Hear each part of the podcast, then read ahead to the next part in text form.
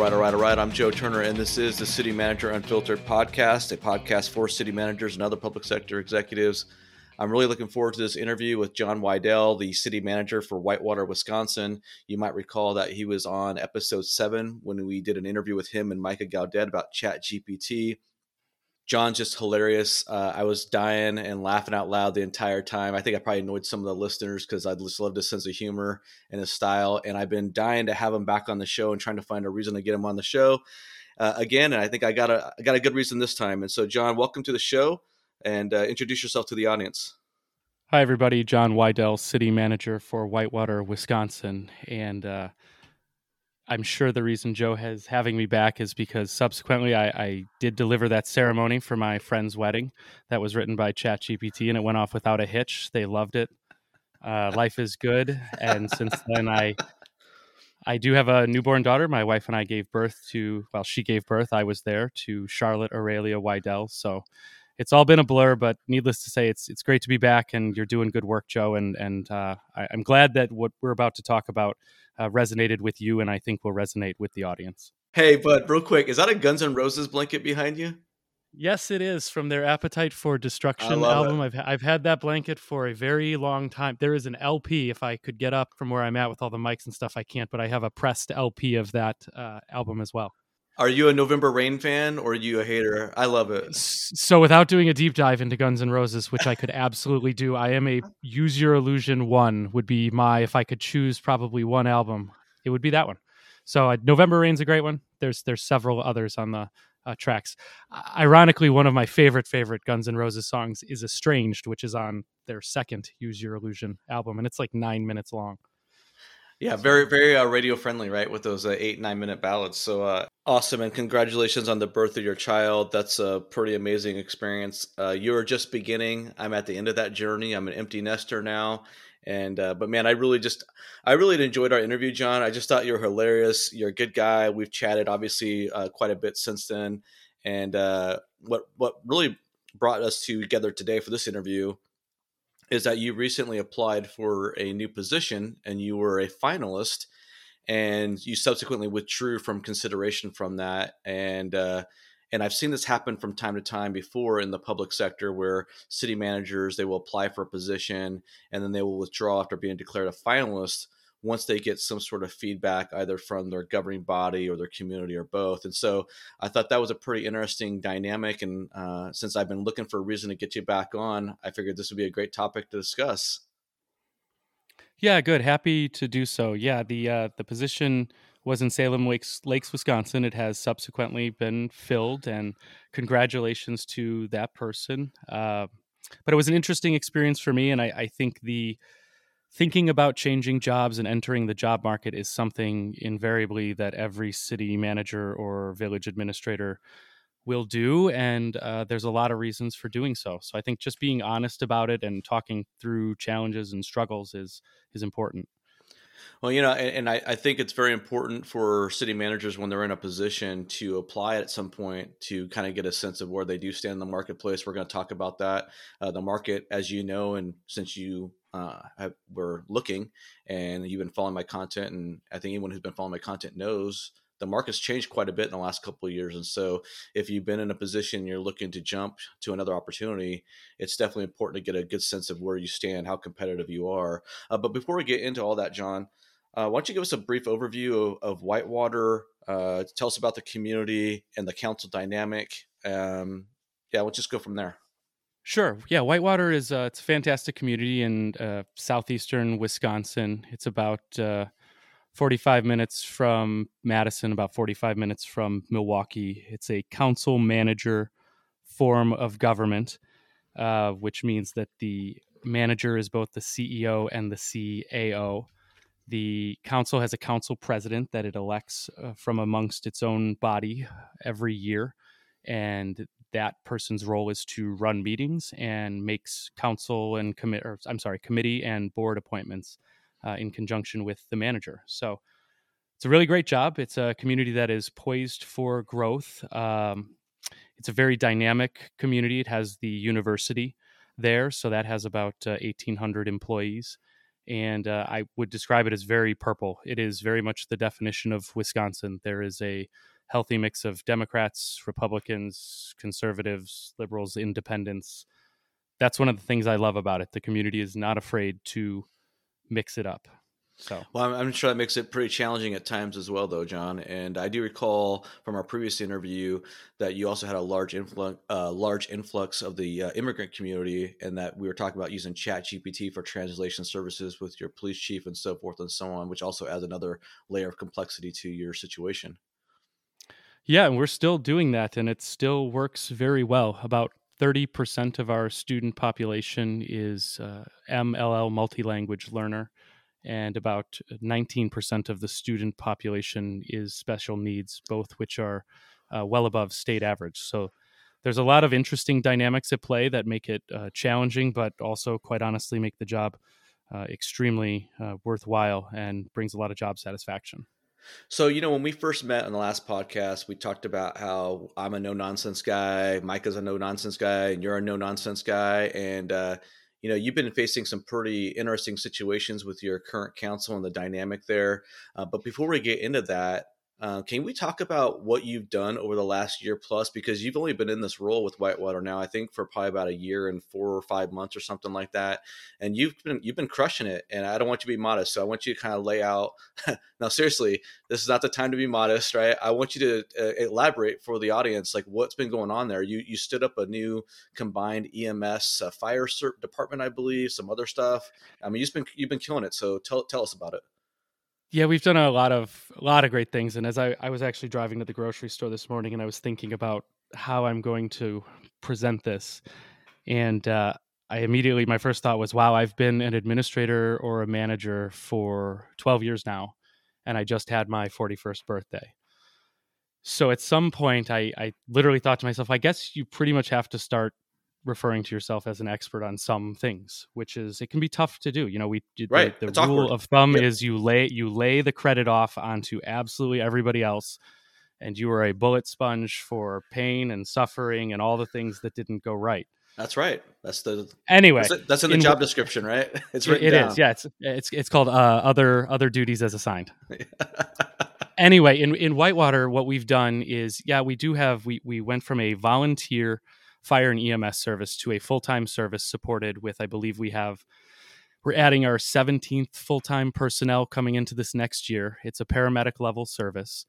And the shortest way to describe the leap is uh, prior to converting to full time, the turnout time, meaning the moment uh, the call would hit dispatch to the moment the equipment would roll out the door. 40% of that time you would call in, it would take over five minutes to get out the door. Today, our turnout time is about a minute 30, and the 90th percentile for that is about two minutes and 30 seconds, which means 90% of the time they're rolling out the door in less than three minutes.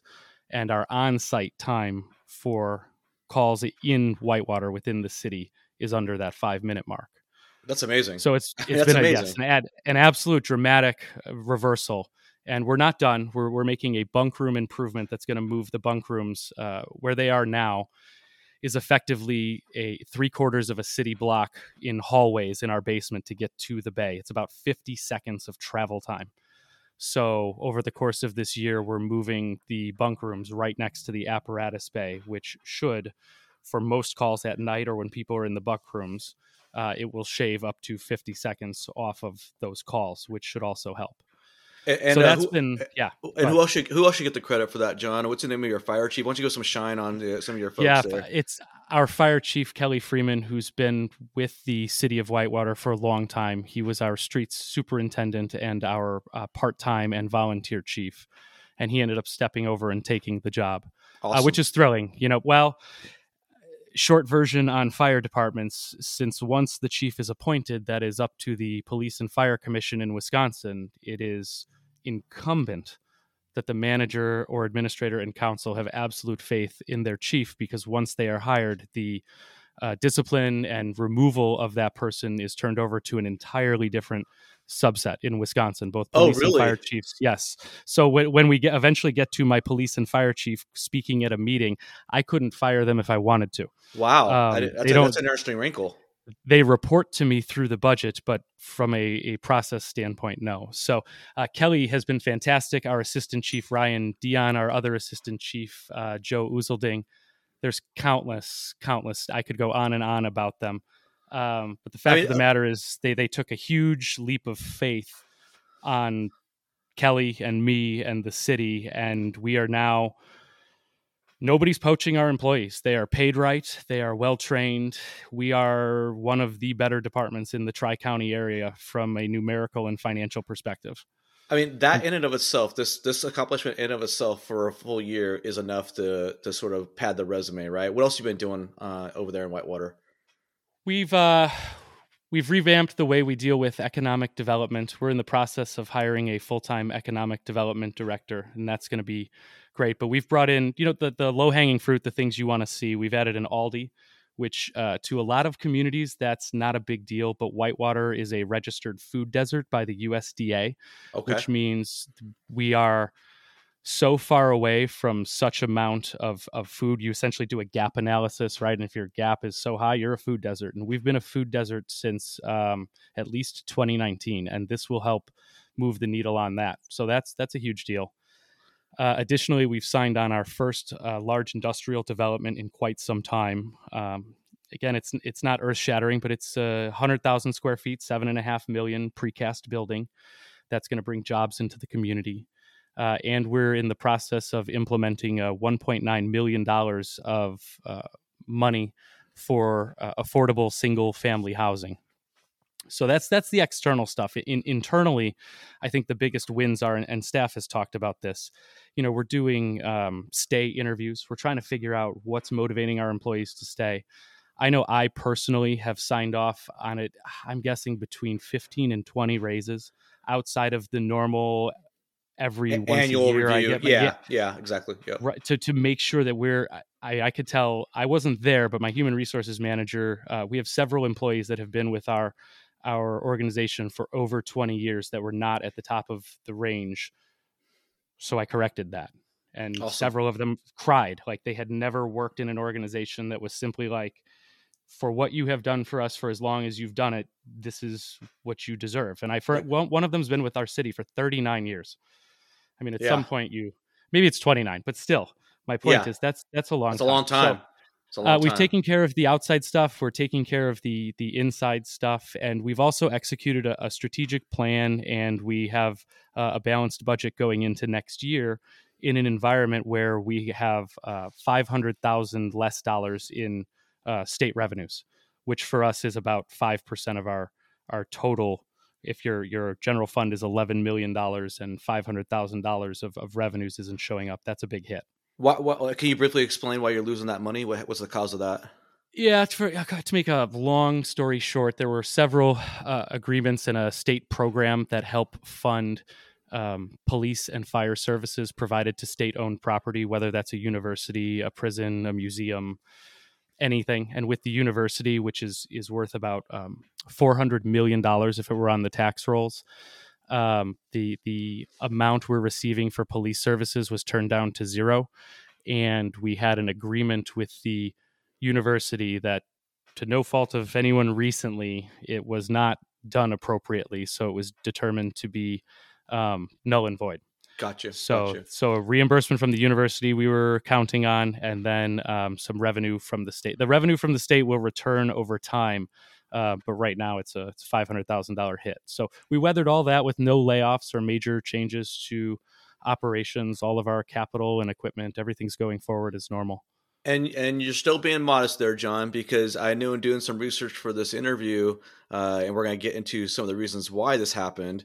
Uh, you had some staff that were going to bat for you publicly and talking about what a great leader you are and how much they enjoy working for you as a manager. Do you feel comfortable uh, expounding on that a little bit, or? Uh...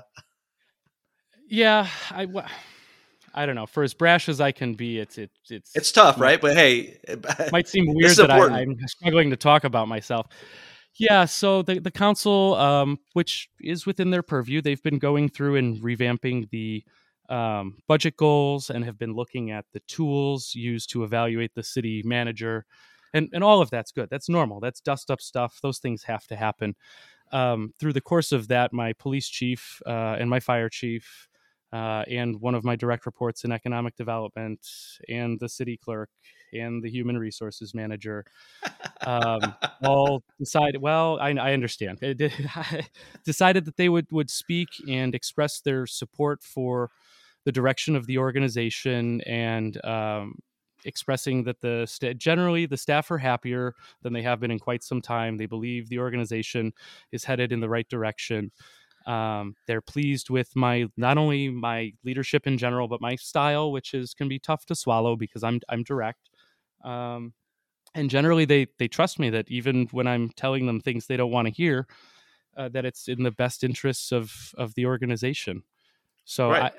I, it's kind of what you want to hear. And if that was my report card or on my tombstone my work tombstone you know that wouldn't be so bad so so so i lay this all out or i had you lay it all out john because how the hell did we get to the point a year into your tenure where you have the governing body, some members of the governing body wanting to hire an attorney to ostensibly, uh, I don't know, discipline you? I don't know what the hell's going on, and uh, you can maybe you can unpack it because th- this is this is the action of the council that's generating this public outcry from the staff saying, "Hey, what's going on here? Our manager's doing a hell of a job, and yet it looks like you guys are trying to run him off." Can you unpack that a little bit for us?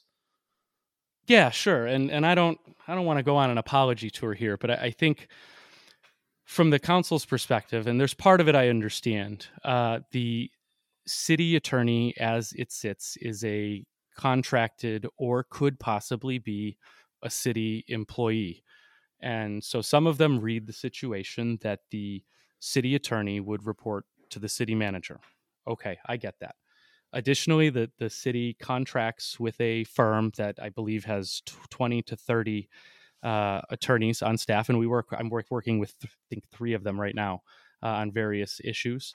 Um, but there were members of the council that wanted to explore the path of the council having its own representation, which unto itself is not a terrible idea. Okay, that's it, as with a lot of things in Whitewater, the kernel of the idea is not terrible. It's often the follow up execution and what standards are we going to hold ourselves to when we do that.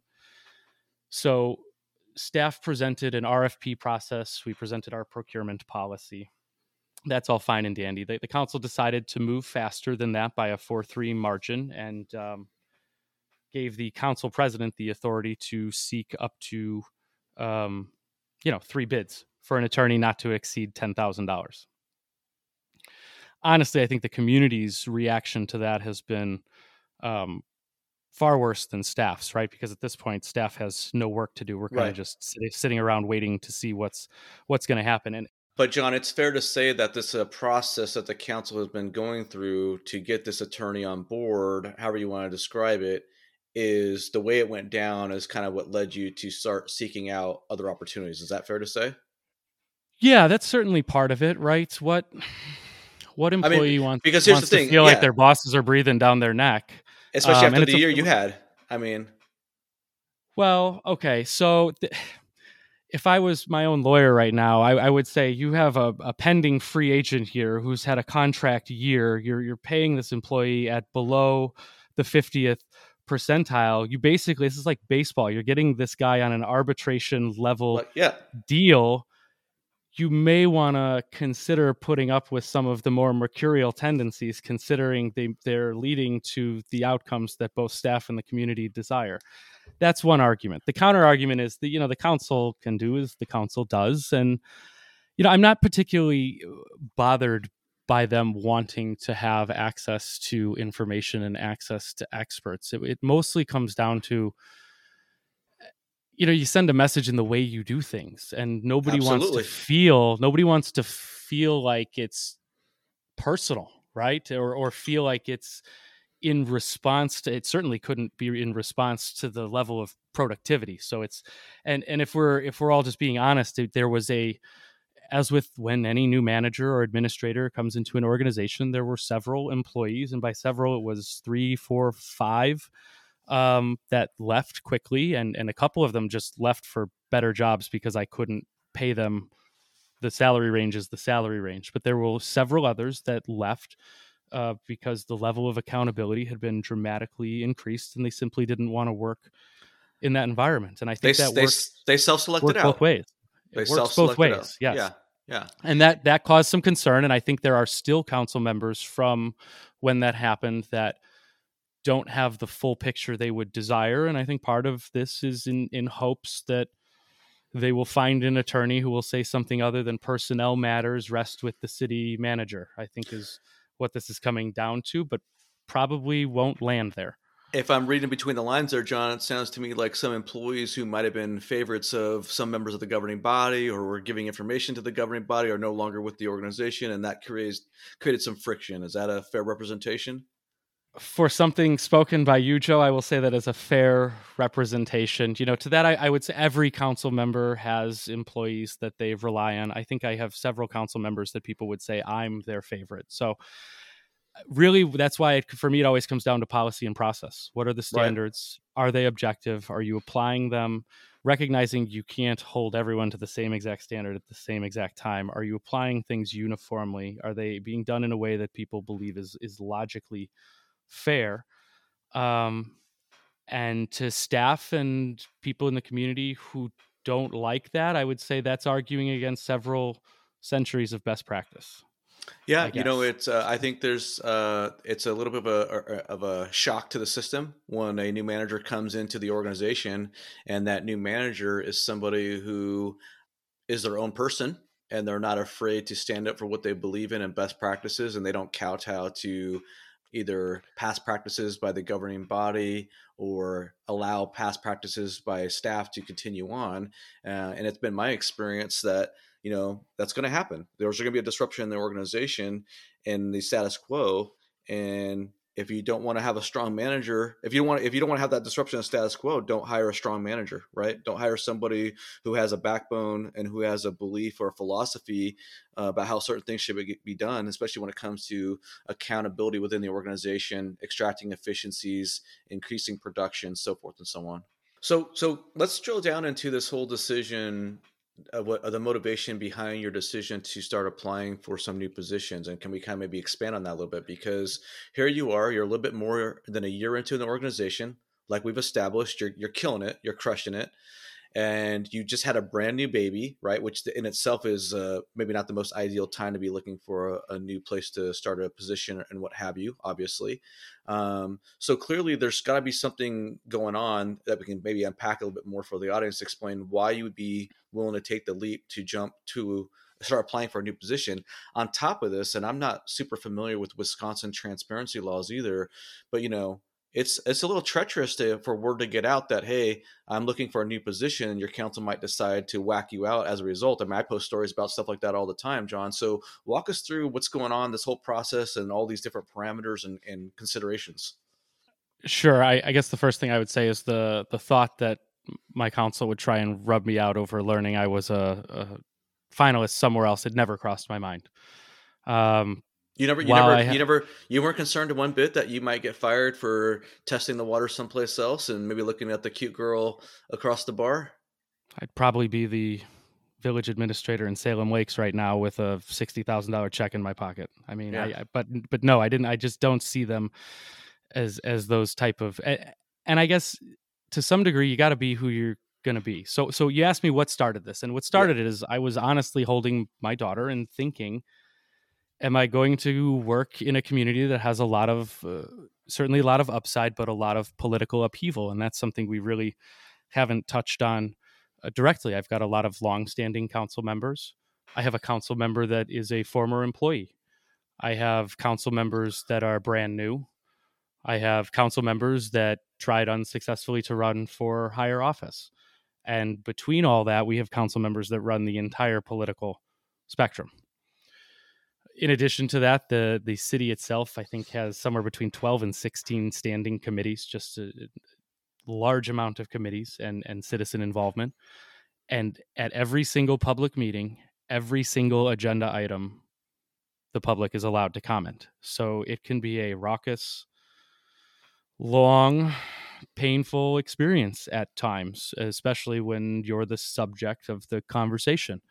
And several times I have been the subject of conversation for you know reasons that are both warranted and and unwarranted. So you begin thinking to yourself is is this as as i told several of my council members is this where i'm going to spend the prime my prime earning years and my prime right i'm a 40 under 40 so like i am firmly in my prime. I have entered i am in my prime. Right.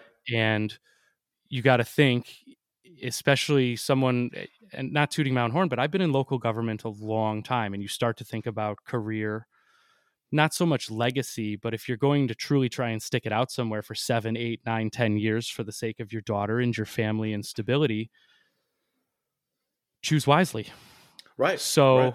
uh out of out of that and out of uh, a necessity uh, of course that the market is so hot right now i mean managers are being paid over uh, everyone from uh, my good friend Kevin Lahner, who's in uh, what is it, Janesville now, um, or is it Beloit? I can't remember. Boy, such a good friend. I can't remember where he works. Just kidding, Kevin. but ma- making making 230, 230 when I think the top of the range was 180. You wrote about this, right? You, so we see this time. Yeah. And again, I, I believe the top of the range in Salem Lakes was 140, and they're paying 145. Um, so you have to know these things and then you know finally for me it becomes about well if i'm going to look i should probably look you know now or start now because uh, you, you're not going to get offered the first thing you apply for. A job search could take 12 to 18 months which means I'll especially if you're being well especially if you're being selective right? If you're not if you're not just trying to jump the first train out of town um, correct you're trying to, and yeah. one of my biggest constraints is i do not plan on moving. I have been a administrator in Walworth County since Mukwonago, which was a part of Walworth County. I'm still in Walworth County. Salem Lakes was in Walworth County. It's like being an alpha wolf, right? We are we we take up a geographic mass as a manager or administrator or school district manager or administrator or chief of surgery at a hospital. You take up not only do you take up a salary, but you take up geographic space in a way that being a, a teacher might not or um, and notice my wife's fourth grade teacher. She's amazing. But in a way that there's simply more of those on the org chart than than others. So it takes right. time. And to go somewhere, you're either you're waiting for someone to leave or something is turning up for the first time or you know someone's rage quitting in which case you might be walking into a situation that is not nearly as good as the one you might have to be perfectly honest I, am trapped in a 15 year 1.99% interest rate and couldn't sell my house and turn the profits even though they are they are mighty into something that the same size at today's interest rates it's just right right right you know, it's interesting you bring that up because you and I are have completely different career arcs and paths. You know, you were talking about being a 40 under 40. I didn't pivot into this uh, side of the business until after the age of 40. And so I made a, a, massive career change. And, and so you and I have completely different perspectives, not that one's right or the uh, wrong, but whereas you have a, a commitment geographically speaking to a specific area, I am much more of a freelancer or a hired gun because I'm trying to climb the ladder much more quickly uh, as a result of starting so, so late. Um, so we, we operate under different constraints, but the, the big, the big point you made is that the market has changed dramatically. And, and obviously there's some dynamics out there that make it such that, well, let me, let me, let me say this. You know, John, I'm, I'm a big believer that if I'm going to give an organization 100% or if I'm going to work my ass off and deliver exceptional results, then I expect the organization to reciprocate and show some sort of similar commitment. And doesn't necessarily mean in time; it could mean in, in financial rewards and benefits and incentives and so forth and so on. And I think um, a lot of a lot of our our brethren and our sisters in this profession, we have too much of a um, you know we're public servants and I feel sometimes we're more like public doormats. And I think that more of us need to be aggressive in asserting our worth and demanding that we get treated with the respect that we deserve.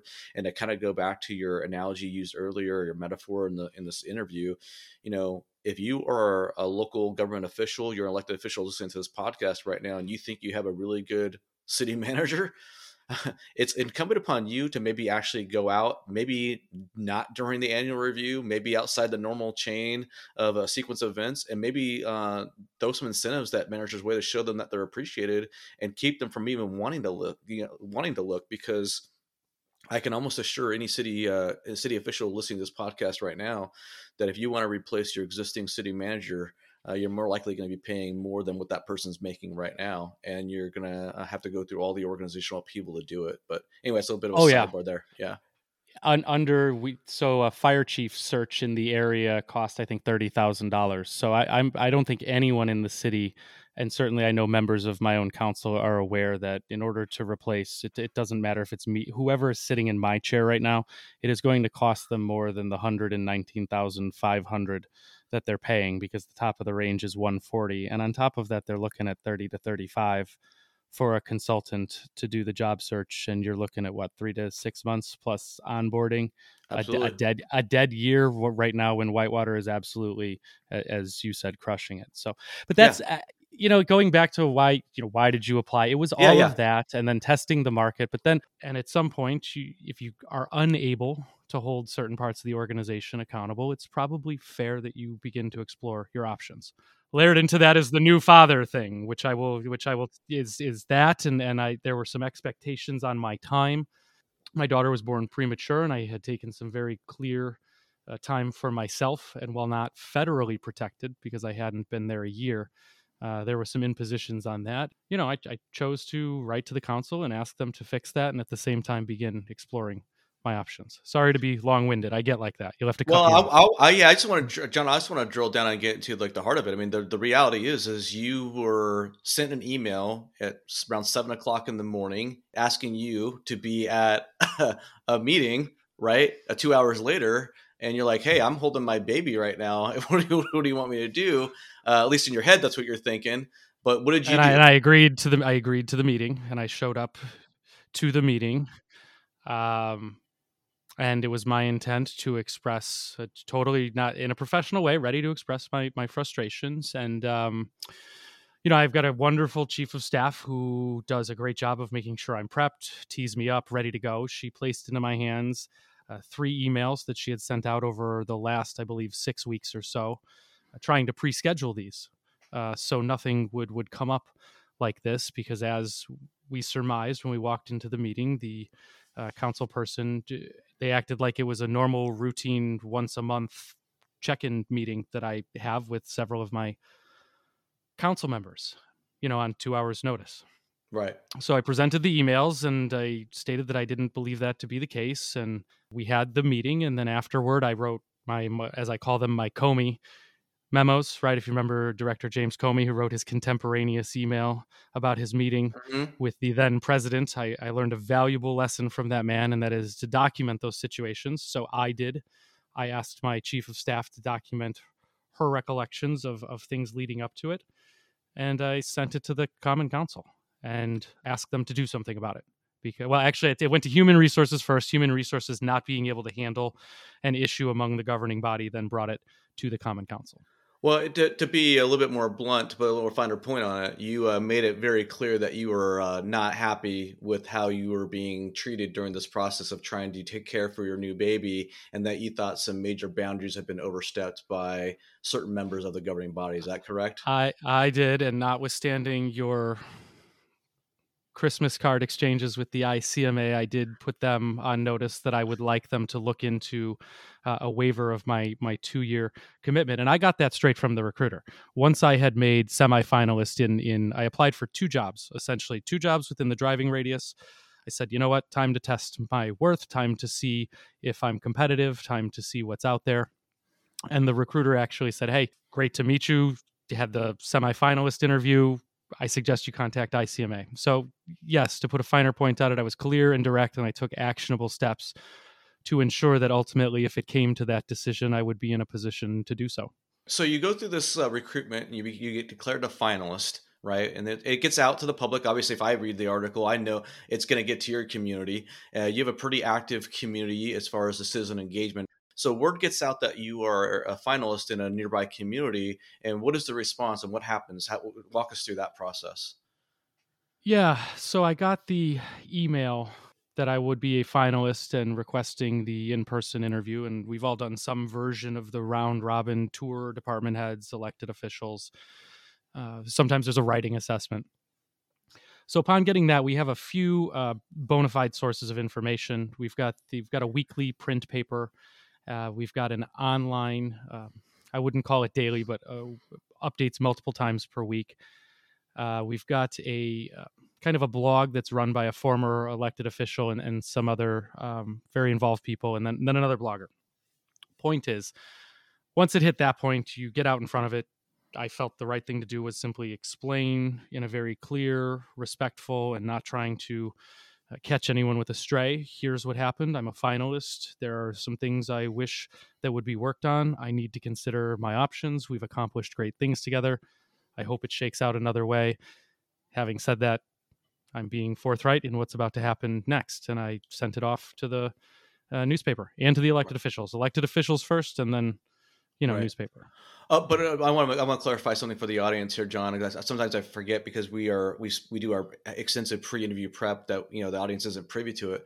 But before you sent the memo to HR complaining about the overstep on your you know paternal leave or paternity leave for your baby you had also previously about i don't know maybe three or so weeks before that sent a, a memo to the governing body saying hey i'm not happy with how things are going in this community right now with how i'm being treated a, a much softer much larger so the what comes to be uncased like an onion has or shrek they you have layers right, right? right. As you yes.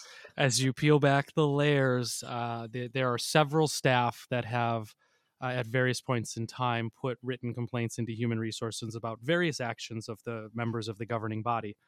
And that stems from I've had to be very clear with my staff. There's literally nothing I can do as manager. I can hire, I can fire, I can manage the budget, I can handle everything day to day. I can go to bat for you guys, I can lay on the barbed wire fence, I can interface with the public. But what I cannot do is force the elected officials to account for their own behavior.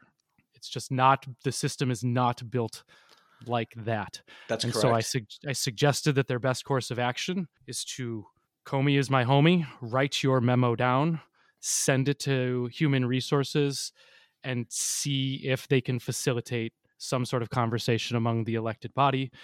And what happened is once I decided that was the strategy, within three weeks we had, I think, four complaints and but, and I and normally I was I was handling that and getting in the way and and managing the expectations and egos and and ensuring that the council was not taking any of the guff for their behaviors directly and at some point lacking them paying attention to that I chose a more direct and public uh, approach. Well, what was first handled through HR and then subsequent to their communications with the public is now right. public acknowledgement of, of what's going on. But in that first letter that you said, I'm, i wanted to make the point is that you put the governing body on notice that you were going to start looking for opportunities. You were very overt about that. So I don't want people to think that you were not um, that the, the, the, governing body didn't read about it in the paper uh, that you're uh, agreed. I, I, cited yeah. some. If you, I, I, to go into the letter, which isn't memorized, but I'm, I'm pretty good. It, there's a point where I mentioned I had my job was threatened by a council member, and and they didn't threaten me directly. They were they were texting another person and had inadvertently texted me, uh, letting this person know that they had they, they were very happy with themselves for threatening my job, and I texted back that this person was texting the city manager, and then they texted me again as if I was still whoever was supposed to be on the receiving end of this communication that it was also made clear to me that I was in no uncertain terms supposed to do anything to support a specific development. And I texted back, You're still texting the city manager, screenshot, memo, labor attorney, human resources.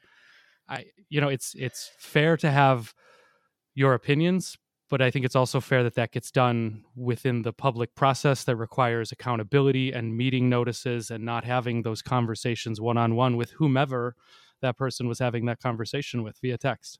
What what I love about you your situation and you, John, is that you have backbone. You have uh, it's sixty five thousand dollars. I could I could buy almost almost a, a, grand what is that a wagoneer whatever's going going on there those those big big long jeeps sixty five thousand referring to your severance payout right I, yeah. I, well my point is at some point it's it, if everyone who threatened my job was going to gain traction with me and cause me to change behavior I would be in the wrong position at this point in time. I think is where we're. I think where you're headed with some well, of that but, in, a, in a, more direct way. Yeah, well, something John I, I, talk about often with people is the decisions we have to make are pretty easy. It's dealing with the consequences that make it really difficult, right? Because we have the fallout of taking care of our families, providing for our families, moving our families, relocating, selling a house, all that stuff. So it's not really the we all we all generally speaking know what decisions got to be or what our actions should be. It's just dealing with the consequences. And the governing bodies have a lot of leverage over us, and that's why it's always important that we have solid contracts in place. I have had the acronym BEAR written on the wall next to my desk, and I point at it from all directions of City Hall because I know where it is. And it's behavior, and then what is the effect, right? What is the alternative behavior? What is the result? Right. And that's where I, I try and stay. And so for me, what is the behavior? The behavior is accountability is not in alignment with otherwise what these same members would have me hold others accountable for or would certainly hold me accountable to right? Yeah. what is the effect? It's demoralizing to staff. As, as i mentioned in my memo i had two super qualified people test the waters but ultimately reject a, an internal promotion that came with hefty hefty and i came back with extra vacation extra pay raises all the flexibility i could and it came down to did not want to have to show up at a public meeting and deal with the elected officials in the same way I have to. They wanted it, the buffer of a director and not that responsibility. And for me, that's an issue that affects yeah. recruitment and retention, which is strategic bullet number four, as approved by the governing body. And so we should talk about it. You know, I'm not yeah. not calling for heads. I'm calling right. for let's read a book. Right. Let's right. attend a training. Let's have a conversation let's talk about the A in BEAR, which is the alternative behaviors and the result or the potential result. So, so you have like again, what I want to say is you stand up to your governing body, and I don't mean that in a disrespectful way. I mean you actually are an executive with backbone. You're not just a wilting, you know, shrinking violet over there who's just you know take a punching bag taking it. You and you know we're talking about a man who has uh, a new baby, has a wife, a you know family, a house. I mean, there's risk and consequences of doing what you do. So I, I got a mortgage great. with these that's, interest rates. that's well, that's uh, yeah, that's right. You know, um, and so you know you stand up and then ultimately you decided to actually before we get into that because you made a point in the pre-interview that i want to uh, uh, give you an opportunity to expand on about set an example of modeling behavior and what have you you, you want to model the that? way it's it's a it's yeah. a chapter in the leadership challenge which is an absolutely fantastic book that has been given to me there are leadership courses on it our insurance carrier has a training that we can send our staff to. One of the big points is you model the way, right? You exhibit the behaviors you expect in others. You exhibit the behavior that you wish other treat people would use when they think about how they should treat others. And in short, what I'm asking my council to do is put the shoe on the other foot and consider what your work life would be like if someone wandered in and executed some of these behaviors, dropping in unannounced, not specifically not sending questions before a meeting and waiting until I have a department head at the dais to spring on them something that that they've known about for weeks. It's these these behaviors that are um, well, I think I know what the end game is, but I think people can achieve the recognition and, and results and, and notoriety and, and acknowledgement in in another way that's more positive. Right. So uh, not to not to go on and, and try and get off point, but um, I think standing up for the behaviors that you believe should be exhibited, and most importantly, exhibiting those behaviors oneself or yourself is probably the most important thing. John, one of the fascinating things I find about your situation is you have this paternity leave component in a new era of city management, more work life balance, where we're trying to find um, this try to you know massage our way through taking care of our communities while also taking care of our families. And you know there's an issue this issue with the governing body member overstepping the boundaries when it came to you being on paternity leave. Can you talk a little bit more about why that sort of was a straw that broke the camel's back and why that elicited, elicited such a strong response from you? Sure. Um, first and most importantly uh, family leave and any type of leave for any of our employees, I, I think is of some of the utmost importance. Uh, secondly, you know, we really need to be modeling the behaviors we expect to see in others, and whether it's uh, I've had employees since I've been in Whitewater on maternity leave, medical leave, sick leave, uh, bereavement leave. I've, I have an employee out on military leave right now. I believe those are to be respected.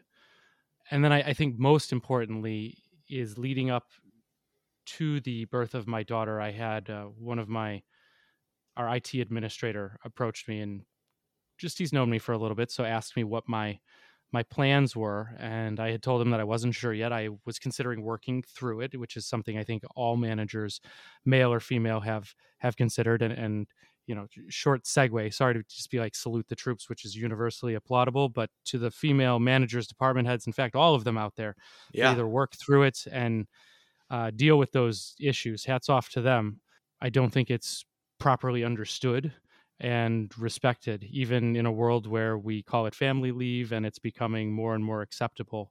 So, this staff person stressed to me the importance of my position right now in leading by example through that and strongly urged me to consider dedicated maternity leave and being fiercely defensive of that time away and using it.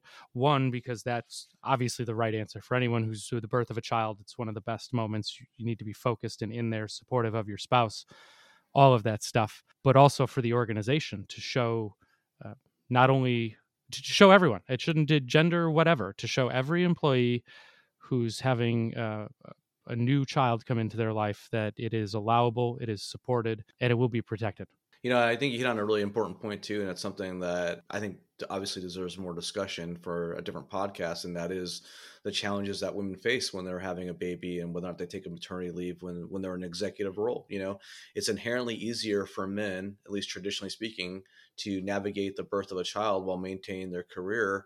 And I think a lot of women have that, you know, a very difficult decision to make when they're trying to advance their career or to just, you know, continue on their path of being an executive of how do you how do you navigate those waters because it can get kind of treacherous when you're uh, out of sight, out of mind, so to speak, as a as an executive in an organization. Things can change quickly, and there's a lot of hazards to that. And I mean, I think that's a just, that's an interesting topic for another podcast. But I thought that was an important thing to give you an opportunity to talk about because I know you talked in our pre-interview screening about how you had that feedback about how important it is for you as a leader of the organization to model behavior so that other individuals in the organization feel like they can follow suit and not be subject to the same pressures that we might feel like we're under. And if I'm being, I, I know you've been you've been giving me opportunity after opportunity to bring that that hammer down right on top of the the nails head on the anvil. Without that moment, I would not have picked up my computer and pulled up WCMA jobs and started browsing. I mean, that email led to my laptop staying in my lap while holding my daughter and beginning to see. And that was a that's something I hadn't done before. Yeah. And I know you had talked about the light switch mentality, but for me, yeah. it's more like if I if I'm really going to look and I know what my constraints are and you know it's the house it's the geographic area it's my wife just got her master's degree and her uh, reading certificate and she's a fantastic teacher and that needs to be supported right? She's moved for me enough is enough at some point. But i was talking talking about how the the email request led to my response that was yes i will be at the meeting and i was at the meeting yeah. but it led to the laptop continuing to be in my lap and me looking actively for jobs at that moment. And the difference between light switch versus I was forcing myself to live. That was how I was forcing myself to live in that future possibility. Okay. Right.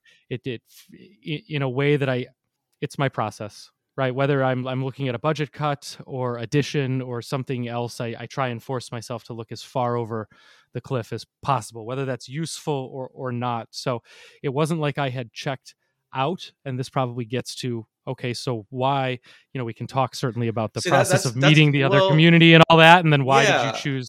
Because it wasn't like I got there and was like, PU, I'm going back. Like, I well, got, so that's that's an interesting thing, John, because you talk about looking over the edge and sort of uh, not sort of like flipping the switch, I guess, and being able to come back, right? I think whereas my personality is a little bit different. Once I flip that switch, there's kind of no going back. It doesn't mean I'm going to take the first opportunity that presents itself and just leave, but I think you show a little bit more dexterity in your ability because you took a look and you said, I'm not happy with the situation I'm facing now.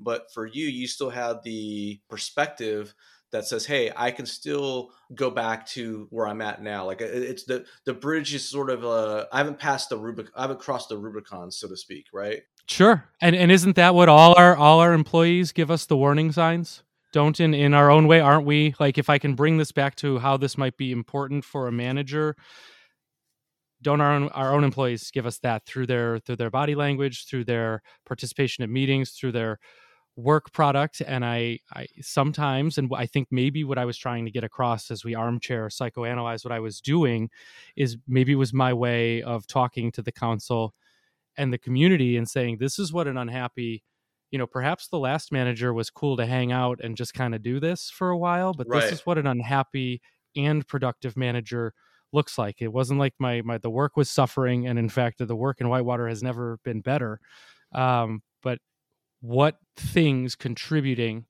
to the dissatisfaction of any employee in that situation are within the control of the elected officials and again what can we talk about and what can we do about that and i think maybe ultimately i was looking for some of the things that they've illustrated you know instead Yeah. of on august 15th voting specifically not to have a training policy for elected officials. That's a thing that like happened in real like that. It's a motion second vote approved to coming out with something that talks about better governance and engaging in training and being willing to bring in facilitators So, John, you go through this process. You're named a finalist in Salem Lakes. Um, you have this great track record of success in Whitewater.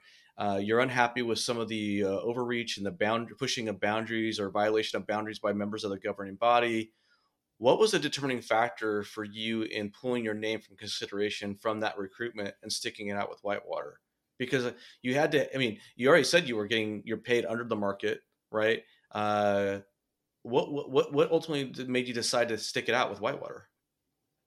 to sum it up, I had staff, I had council members, I had board and committee members, and I had members of the public contacting me directly, encouraging me to stay the course, uh, encouraging me to continue doing the work that I was doing and helping the staff do the work they were doing. And I thought very long and hard about that.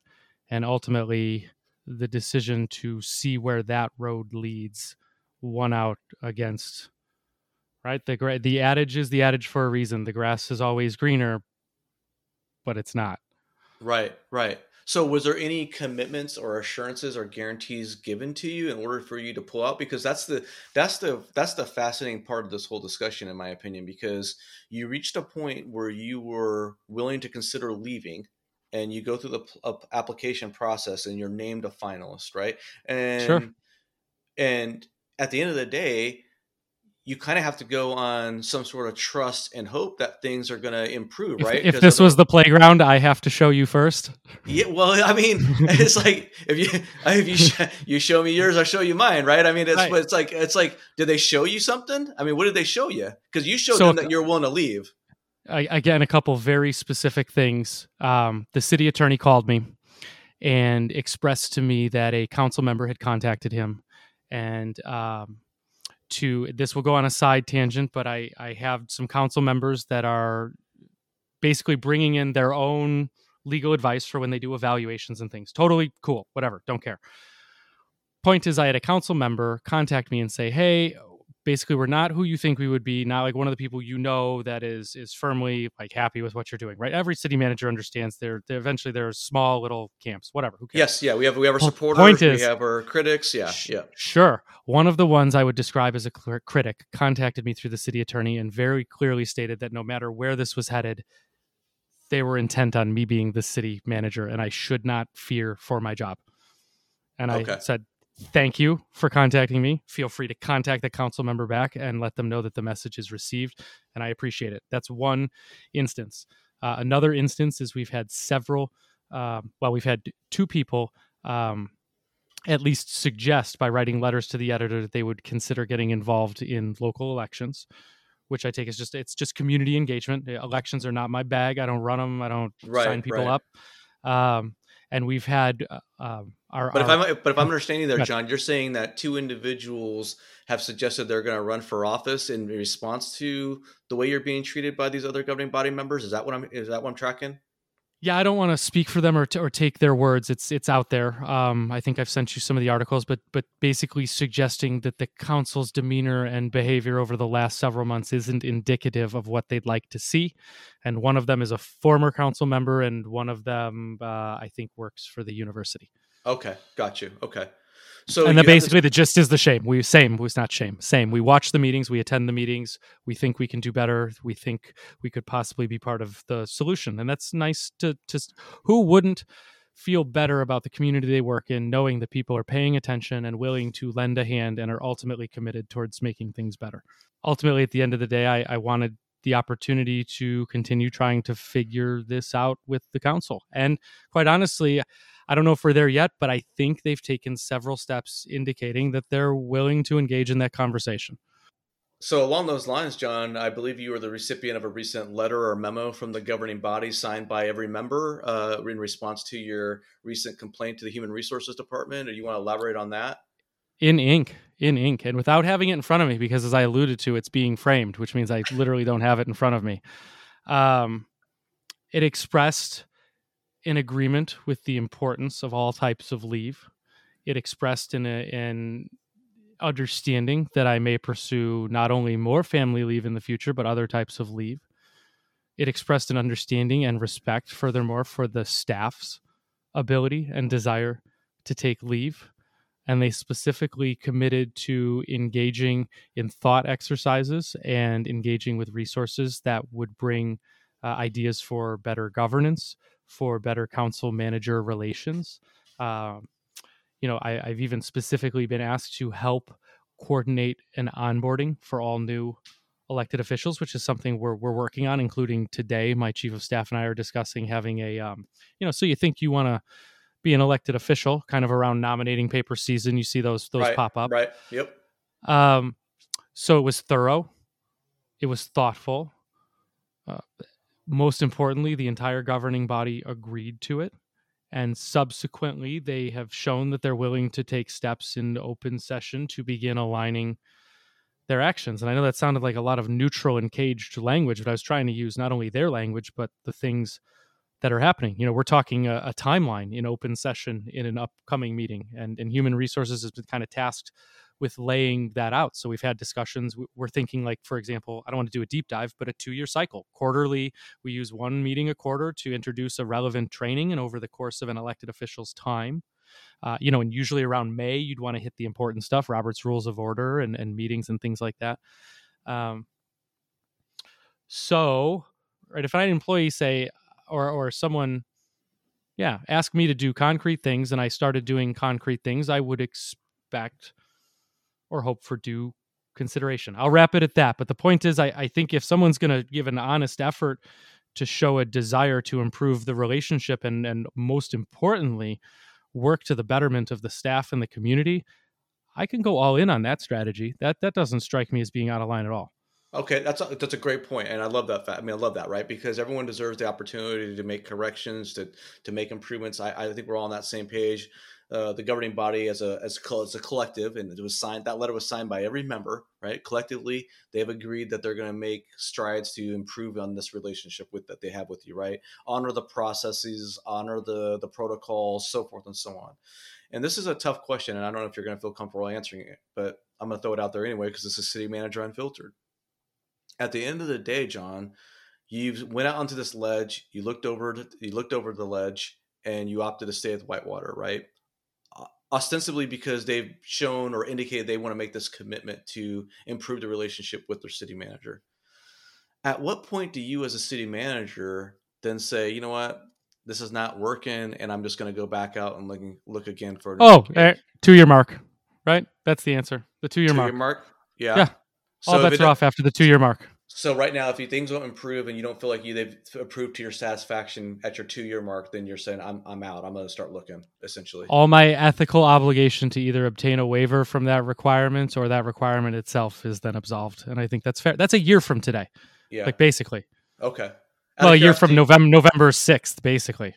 Out of curiosity, did you ever get any feedback from the ICMA on that uh, request for the two year waiver or whatnot? Was there any conversation on that front? Not yet, but as I understand, they're busy.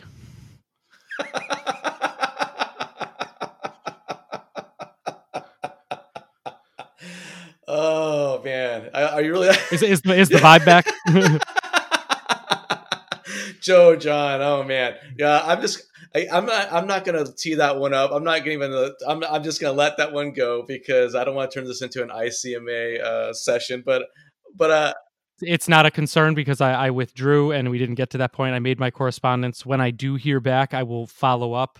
Uh, yeah. And at some point, I'm going to want to know for myself what the appropriate protocols are because I'm sure, absolutely positive, I am not the only city manager uh, or someone with some sort of ethical obligation to stick around for a while that is working in a job that has thought to themselves, what is the professional way to ensure that I can at least test my options? Right. Right. Absolutely. Absolutely. Well, hey, John, thank you for being on the show. I've really uh, appreciated you sharing your experience with us because, like I said, you, you, had a fascinating road and one I'm always intrigued by because I sort of have a uh, my own perspective on looking for a new gig and, the, like I said, the light switch mentality. And I just really have a lot of respect for you as a manager for um, uh, holding your governing body accountable. And I think there's a lot of public sector executives out there who don't really hold their governing body accountable uh, because there's they're afraid to do so, to be quite blunt. And there's there's obviously uh, valid reasons for being afraid to do so because this job is very volatile and it's not easy to find a new job quickly. Uh, in order to uh, you know stop the bleeding financially, if you don't have a good contract with you, right, as far as severance package and so forth. And so agreed, on. agreed. And it's not always easy, and you got to wake up early and shine your boots because once you take the position that everyone is going to be held accountable, to be perfectly honest, everyone is coming for you at some point. Not all at the same time, hopefully, but at some point. And to my larger message, it starts with ourselves. If we can hold ourselves to the standard that we're going to hold others, it becomes a much easier path. I hate to eh say that essentially means make sure there's no you know what on the bottom of your boots. Amen. But Amen. Absolutely. Make sure you're checking your six and you're doing the best for your staff. And then, yes, I think it is fair to ask everyone in the organization to do their part to go from, to quote the book, good to great. That's that. That does not seem unfair. I, I hope that seems reasonable to you, Joe. Uh, amen, amen. And I will say this: you know, uh, your chief of staff shouldn't be the only one getting calls. So I think if your uh, governing body doesn't do what they need to be doing in the near future, uh, you're going to be getting some calls because we all know the market's pretty tight right now for public sector executives. So I wish you nothing but the best, John. Thank you very much for your time, and most importantly, thank you for a space for managers to talk. I think the most valuable thing, what I'm hoping people get from the experience is, is not necessarily the laughs or the nightmare stories or anything like that. It's by sharing with one another what's happening, by sharing what we're going through, and talking about the resources and the things we're all trying to implement on behalf of ourselves and our teams and our governing bodies, we can all make those improvements. And I think that's what your reach is bringing, what that's what the LinkedIn page brings. I know I've said this before. That's what the podcast is bringing, and ultimately, I I know you said you were going to put me in an uncomfortable spot. My chief of staff would would uh, say I would have been remiss if I don't say ultimately you have a responsibility too as well, Joe, and I hope that you take that voice you have very seriously, and I would hope that we all, while towing the line is fun, we have to be mindful of the power of that voice, and I know um, that you are, and and I'm not gonna put you on blast, as I would say. But I, you know, at some point, I think we all know that the the people who have been doing wrong have done wrong, and now we need to talk about how to keep pumping everybody else up, if that makes sense. And you don't have you. to use this if you don't want to. No, I, I hear fair, you. Fair, hey. Accountability is accountability, hey. and you have a you have a much larger voice than I do, and you can do in a week more than I can hope to accomplish in the next several years with my comments and my shares and and my participation and I would hope you recognize right at some point. Uh, just let don't punch down, good sir. Right, punch. I hear you, brother, and, and help, I hear you. help help other people reach reach the levels that you yourself have reached.